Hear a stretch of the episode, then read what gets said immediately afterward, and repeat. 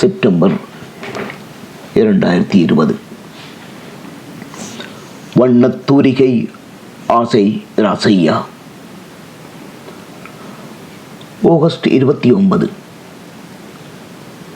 காலையில் கண் விழித்த போது காத்திருந்தது ஓவியர் ஆசை ராசையா அவர்களின் மறைவு செய்தி.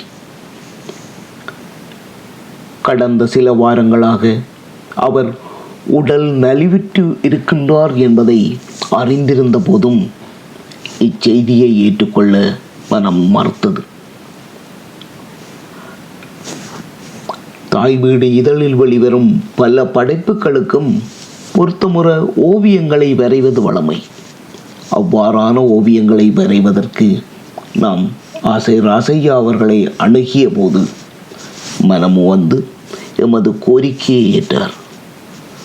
புகழ் பூத்த ஓவியர்களில் ஒருவரான ஆசை ராசையாவின் ஓவியங்களால் தாய் வீடு இதழ் பெருமையிட்டது ஈழத்தமிழரிடையே தோன்றிய அற்புதமான ஓவிய படைப்பாளி ஆசை ராசையா தூரிகை வழியே அன்றாட மக்களின் வாழ்வை வண்ணங்களாய் இயல்பாய் வெளிக்கொணர்ந்தவர். ஓவியத்துறையை வணிகமாக கருதாமல் கலையாகவே இறுதி வரை போற்றியவர். கடந்த பத்து ஆண்டுகளுக்கு மேலாக தாய் வீடு இதழோடு இணைந்து பயணித்த நல்ல பண்பாளர். இவருடைய இழப்பு இழத்து ஓவியத்துறையில் பெரியதொரு வெற்றிடத்தை ஏற்படுத்தி இருக்கின்றது மாதந்தோறும் பல தடவைகள் உரையாடுவோம். வார்த்தைகளுக்கு வலிக்காமல் பேசுகின்ற ஒரு குரல் இனி இல்லையே என நினைக்கும் போது உணர்வுகள் வலிக்கின்றன. ஆசை ராசையா என்ற தலை சிறந்த ஓவியர் குறித்து பலரும் அறிந்திருந்தாலும் அவர் சார்ந்த பல ஆழமான பரப்புகளை பலரும் அறிந்திருக்க வாய்ப்பில்லை. இச்சிறிய கட்டுரையின் வழியே அவருடைய வாழ்வையும் நினைவுகளையும் தாய் வீடு பதிவு செய்து கொள்ள முனைகின்றது. ஆயிரத்தி தொள்ளாயிரத்தி நாற்பத்தி ஆறாம் ஆண்டு அச்சுவேலியில் பிறந்த ஆசை ராசையா அவர்கள் அச்சுவேலி மத்திய கல்லூரியில் கல்வி பயின்றார். ஓவியத்தையும் வடிவமைப்பு கலையையும் ஒரு பாடமாக கொண்டிருந்தார். வடிவமைப்பு கலையில் அதிக புள்ளிகள் கிடைத்ததனால் அதையே மேற்கொண்டு பயிலுமாறு பலர் கூறிய போதும். அவர் ஓவியம் பயிலவே விரும்பியிருந்தார்.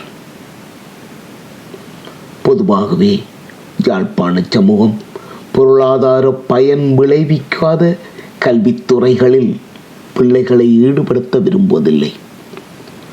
வடக்கில் மேற்படிப்புக்கான ஆடல் இசை தவிர்ந்த கலைத்துறைகள் இன்று வரை செல்வாக்கு பெறாமைக்கு இதுவே காரணம். ஓவியத்தின் மேல் தீரா காதல் கொண்ட ஆசை ராசையா. வீட்டாரின் எதிர்ப்பையும் மீறி கொழும்பு நுண்கலை கல்லூரியில் இணைந்து ஆயிரத்தி தொள்ளாயிரத்தி அறுபத்தி ஆறு தொடக்கம் ஆயிரத்தி தொள்ளாயிரத்தி அறுபத்தி ஒன்பது வரை பயின்றார். அங்கு ஓவியத்தின் பல நுணுக்கங்களை தான் அறிந்ததாக அவர் குறிப்பிட்டாலும் கொழும்பு கலாபவனத்தில் காட்சிப்படுத்தப்பட்டுள்ள ஓவியங்களை பார்த்து கற்றுக்கொண்டதே அதிகமென அவர் குறிப்பிட்டிருக்கின்றார். இலங்கையில் உள்ள முக்கியமான கலைஞர்களின் படைப்புகள் அங்கு காட்சிப்படுத்தப்பட்டன. அவர் குறிப்பிடும் மற்றுமொரு நிகழ்வு சுவையானது. நுண்கலை கல்லூரியில் மூன்றாம் ஆண்டு பயின்று கொண்டிருந்த வேளை தேசிய மட்டத்தில் நடைபெற்ற ஓவியப் போட்டிகளில் கலந்து கொண்டு முதல் பரிசை பெற்றார். இதை தன் வாழ்வின் மகிழ்வான தருணம் என குறிப்பிடும் அவர். தனக்கு முதல் பரிசு என அறிவிக்கப்பட்ட போதும் தனக்கு வழங்கப்படவில்லை என ஆதங்கத்துடன் குறிப்பிடுகின்றார். ஓவியம் நிலைக்குத்தாக வரைய வேண்டும் என்ற விதியை கண்டுகொள்ளாமல் அவர் கிடப்பாங்காக அதை வரைந்திருந்தார். இதனால் அந்த பரிசு கிடைக்காது போயிற்று. எனினும் பாராட்டு பெற்ற அந்த ஓவியத்தின் சிறப்பை கருத்தில் கொண்டு நடுவர்கள் இந்த ஓவியத்தை இலங்கை அரசு ஆயிரத்தி தொள்ளாயிரத்தி அறுபத்தி ஒன்பதில் வெளியிட்ட நாட்காட்டியில் இடம்பெறச் செய்திருந்தனர். இதை ஓவிய ஆளுமைக்கு கிடைத்த முதல் அங்கீகாரம் என ஆசை ராசையா குறிப்பிடுகின்றார். ஓவிய கல்வியை நிறைவு செய்து ஓர் ஓவிய ஆசிரியராகவே தன் பணியை அவர் ஆரம்பித்தார்.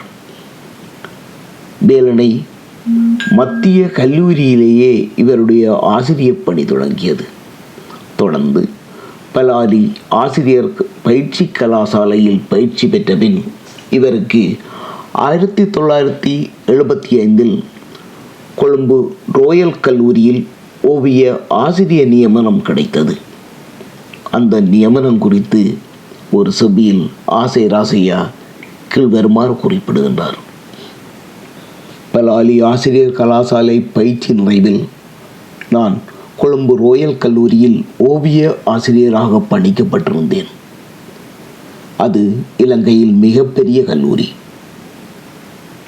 அந்த கல்லூரி வளாகத்தில் கால் எடுத்து வைக்கவே உதறல் எடுக்கும். இக்கல்லூரியில் வாய்ப்பு கிட்டியதே அதிர்ஷ்டம் என்று பலரும் வற்புறுத்தியதன் நிமித்தம் வேண்டா வெறுப்பாக ஏற்றுக்கொண்டேன். அங்கே சிரித்த முகத்துடன் என்னை வரவேற்றார் அனு வை நாகராஜன். பின்புதான் தெரிந்து கொண்டேன்.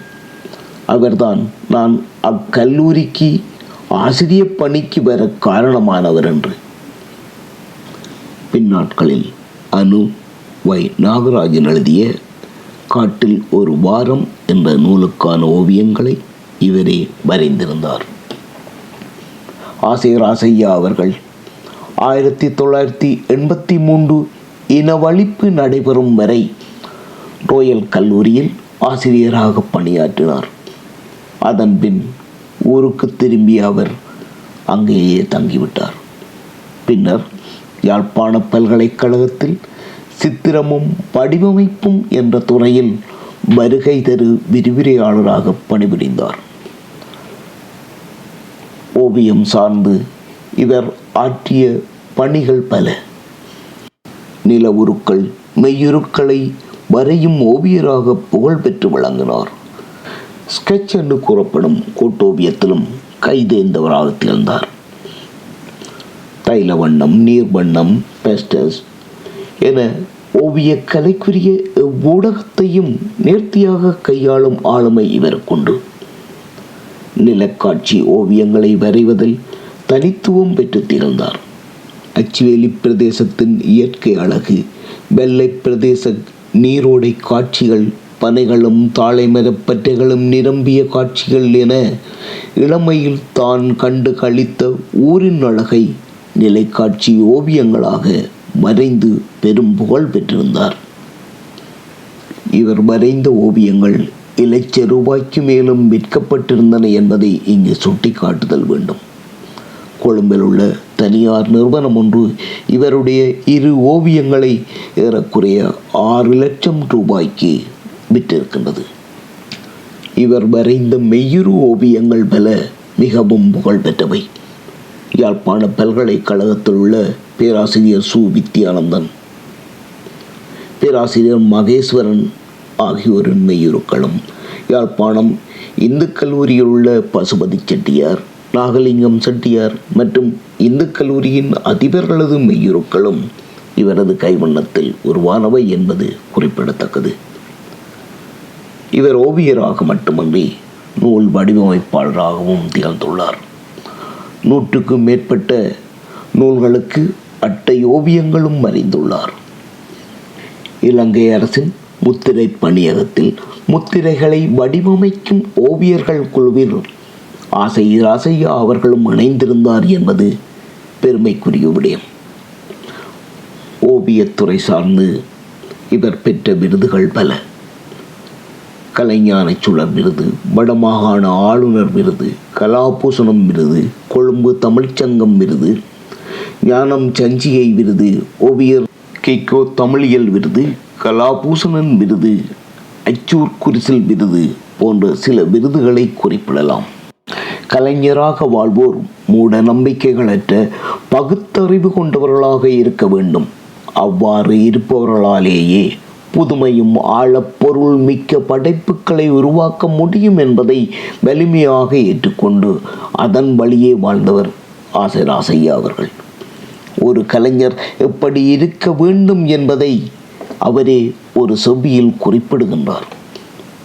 உண்மையான கலைஞன் பகுத்தறிவுவாதியாகவும் படைப்பாற்றல் உள்ளவனாகவும் இருக்க வேண்டும். குருவிடம் கற்றதை அப்படியே ஒப்பேற்றுவது ஒரு கலைஞருடைய பணி அல்ல.